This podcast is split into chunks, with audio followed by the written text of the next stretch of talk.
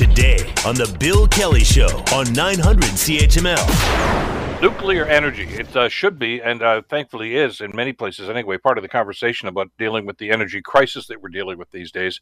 Uh, the overriding question always has been, well, what do you do with nuclear waste? Uh, you can't put it in a green bin. Uh, there's got to be some long-term solution to this. Well, we may be close to that solution now. Joining us to talk about this is uh, Doctor Chris Kiefer. Uh, Doctor Kiefer is the president of Canadians for Nuclear Energy. Uh, Doctor, always a pleasure. Thanks for being back with us on the fo- uh, program today. Great chatting with you as well, Bill. Let's let's talk a little bit about where we are now. Uh, my understanding is you've been looking for a long, long time. You just can't find a hole in the ground someplace and throw dirt on it and say, "There, our work is done." Uh, there's a process, and it's it's a rather intricate process, isn't it? It sure is. Yeah, I mean, again, I'm I'm a Canadian physician who advocates for nuclear energy because of all the benefits um, that I've seen both in my clinical practice in terms of the huge improvements in air quality uh, we've seen here in Ontario with the nuclear-powered coal phase. But I have to say I'm not involved um, with any of the nuclear waste planning, but I, I think I do have some interesting insights on it. And uh, from having studied it and paid attention to it for some years, yes, it is an incredibly uh, lengthy and complicated process, uh, maybe a little more so than it needs to be, but uh, that's my outsider's opinion. Well, that's what governments do, isn't it? Uh, you know, they order a lot of red tape every time they want to put something together, and I can understand that. Cause, uh, there's always been some safety concerns, but uh, especially with, with your medical background, uh, I, I think it's refreshing because one of the uh, myths out there is that look, don't go near this. This is dangerous. Uh, you know, we we all saw that movie back in the late seventies. You know, the China syndrome, and uh, let's get away from nuclear. And and some countries seem to be weaning away from this. Uh, I wanted to get your read on that, Doctor, because I, I think, and I've talked to a number of people that think, look, at we, we have to reconsider nuclear. As, as I know it's already still being used, but uh, as we look at what's going on with fossil fuels and, and the rising cost of those, uh, that nuclear is, is, in this area anyway, part of the answer. Listen, I mean, nuclear has a demonstrated track record, both in terms of climate change and now with this pressing issue of energy security on that front as well. Um, you know, around the world, it's been deployed at a large scale. You know, I think some great examples are France, um, where in response to the oil crisis, the OPEC crisis, where there were skyrocketing fossil fuel prices, um, France decarbonized their electricity system and much of the rest of their economy by building fifty-six reactors in twenty years. Um, Ontario did something similar. We built twenty large CANDU reactors in twenty years.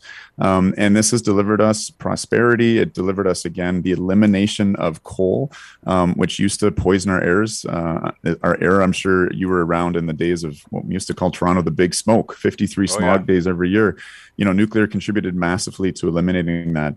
Um, so this isn't some theoretical or something we need to to, to reconsider, um, you know, or, or be tentative about. I think it's something we really need to embrace. Um, you know, Canada is a hydropower. Um, you know, we have a lot of hydroelectricity. That's amazing. But, you know, we need we need to double or triple the size of our grid, um, you know, over the next twenty or thirty years. Um, we need to use something that's worked very well for us, you know, a made in Canada solution, which is our, our CANDU reactor and our nuclear technology. So it's something I'm I'm very enthusiastic about.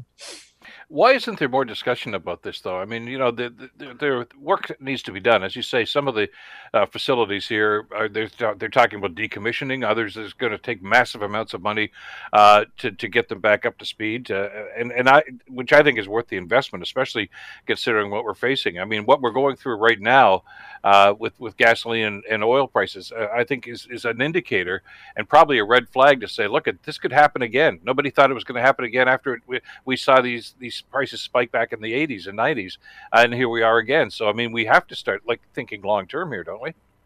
Well, yeah, and I mean, it's it's hard to get your head around some of the big numbers involved in, in building our energy infrastructure. I think a comparison here is useful, though. Um, you know, over the twenty to thirty years of the wind and solar build in Ontario, known as the Green Energy Act, um, that's going to run us up a bill of sixty billion dollars. That's sixty billion dollars, right? Um, we are engaging in Canada's largest infrastructure project, which is the refurbishment of much of our CANDU nuclear fleet. Again, that delivers us really high value and low cost energy. It's the second cheapest energy that we have on our grid. And beyond that, it provides quality jobs and really stimulates our economy. So every dollar that we spend on nuclear generates one dollar forty in economic returns, uh, mostly because um, we're paying, you know, skilled trades workers and engineers good wages, and they go and have uh, spend that money in, in their communities. So it's it's a good investment. Um, you know, hard things are hard. We need to spend some money here, um, and this is a great alternative compared to importing, you know, wind turbines and solar panels from China, or importing fracked natural gas from the U S A, which we've seen more than quadruple in price over the last two years. You know, the fracking revolution delivered cheap gas, but we're back up to prices we haven't seen since since before all of that gas was unleashed in the States.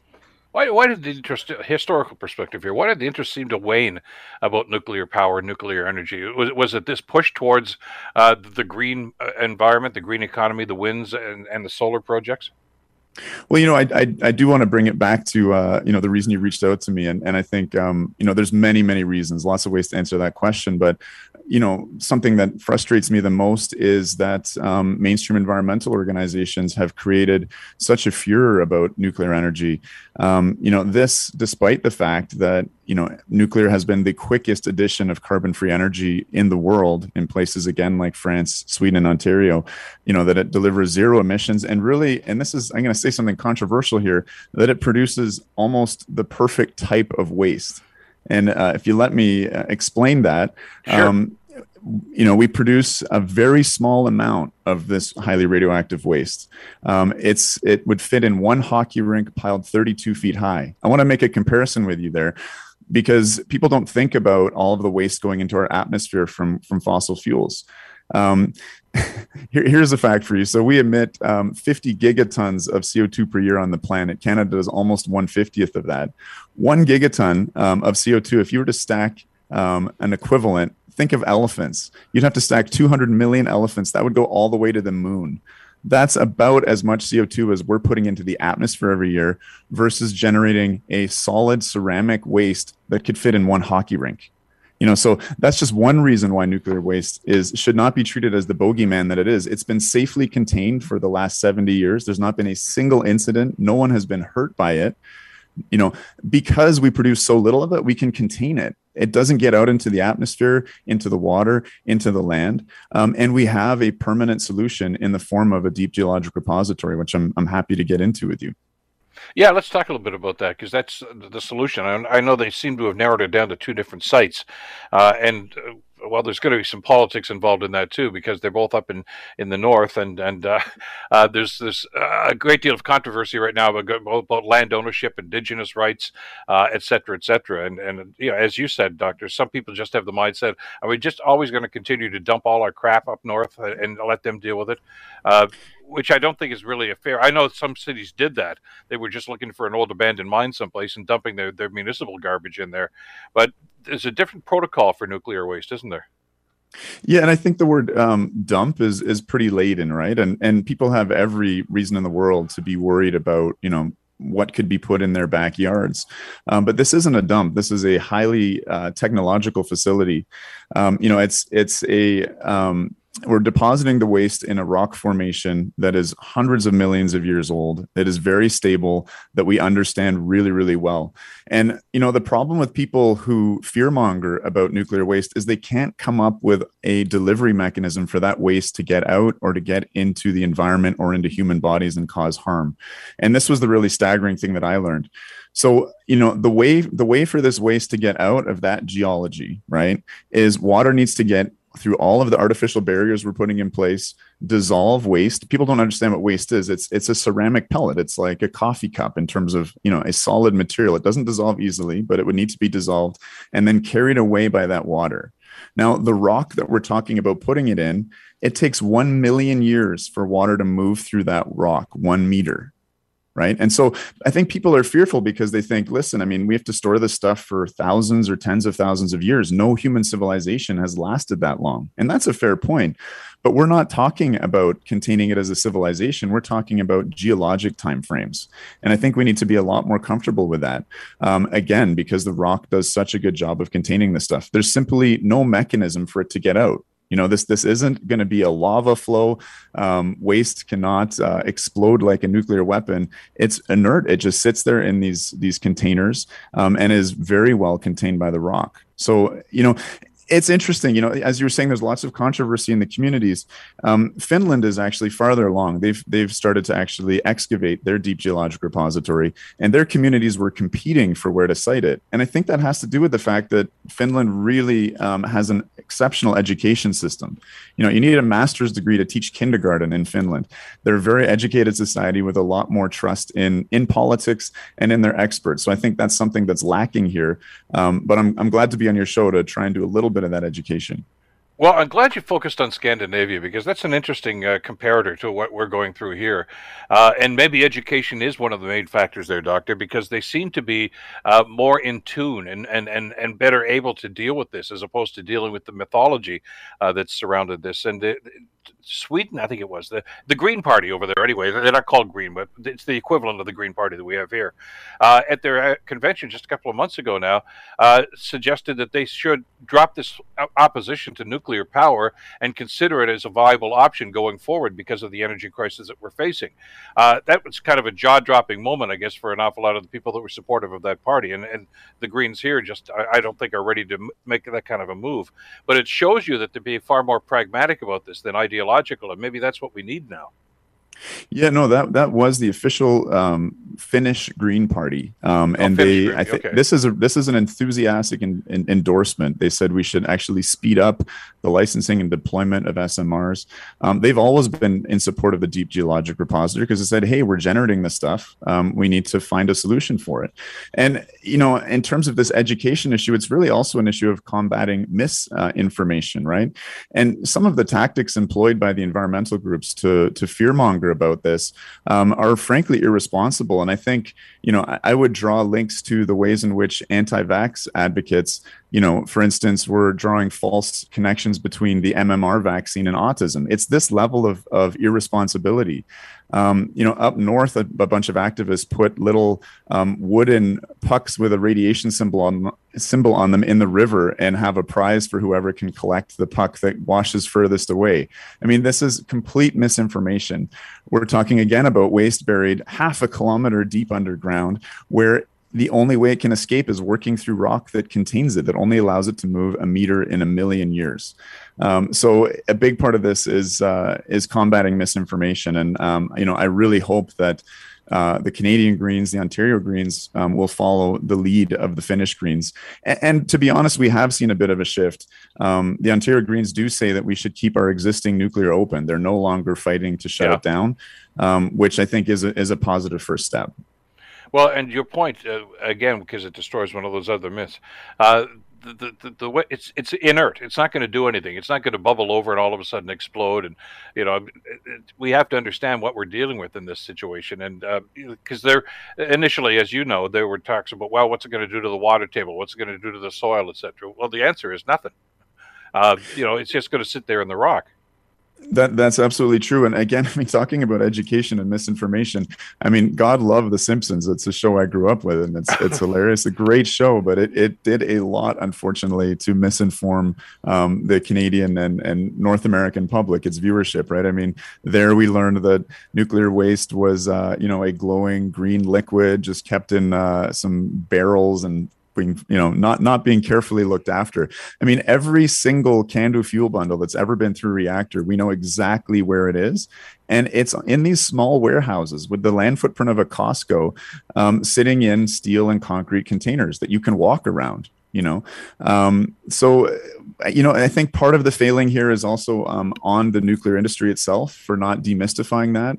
Um, you know, in the Netherlands, there's actually um, they store their nuclear waste in a in a in a facility where they have art hanging on the walls. Um, you know, and and the canisters are underground, and you can walk around there and look at works of art. Um, and this just goes to sort of educate the public um, and and demystify the source, because it's something that we really have to do. Again, this fear of nuclear waste is something that the anti-nuclear activists use to say, well, you know, we can't do any more of it until we find a solution. we have a solution, but they're obstructing it every step of the way. Um, and we really need them to get out of the way for, for, again, those key reasons of climate change. Nuclear has this demonstrated track record. It's it's made Ontario enviable in the in the world. We've deeply decarbonized our electricity grid. Very few other countries have done it. None have done it with wind and solar. Um, and it delivers the ultimate form of energy security. Um, our, our nuclear supply chain from the, the uranium that we mine in Saskatchewan right up to the power plants, that's entirely within Canada and Canadian control. Um, and, you know, we should not be burning natural gas to make electricity. Um, we can do that with nuclear. I mean, A, because it's bad for the climate, B, because it's bad for our air quality, and C, because it's getting really costly. Well, and the big challenge here, I know we're just about out of time, is that uh, the politicians, and they're the ones that control a lot of the money and the et cetera, are usually last to the party on issues like this. I mean, they, they will go with public sentiment. So job one, I guess, is, is to educate people, as they've done in Scandinavia, to understand exactly what it is they're dealing with.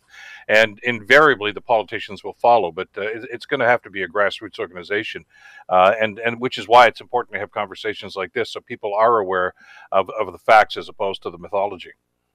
You know what? It's it's far easier to ban plastic straws um, than to do the big, bold things that are required, um, both for climate change and to maintain Canada as a world-leading place to live. Um, and that that is really threatened. This this energy crisis is stinging Canadian families hard. It's driving inflation. Um, we have the tools and we have the smart investments that, again, deliver energy security and deliver a massive return on investment.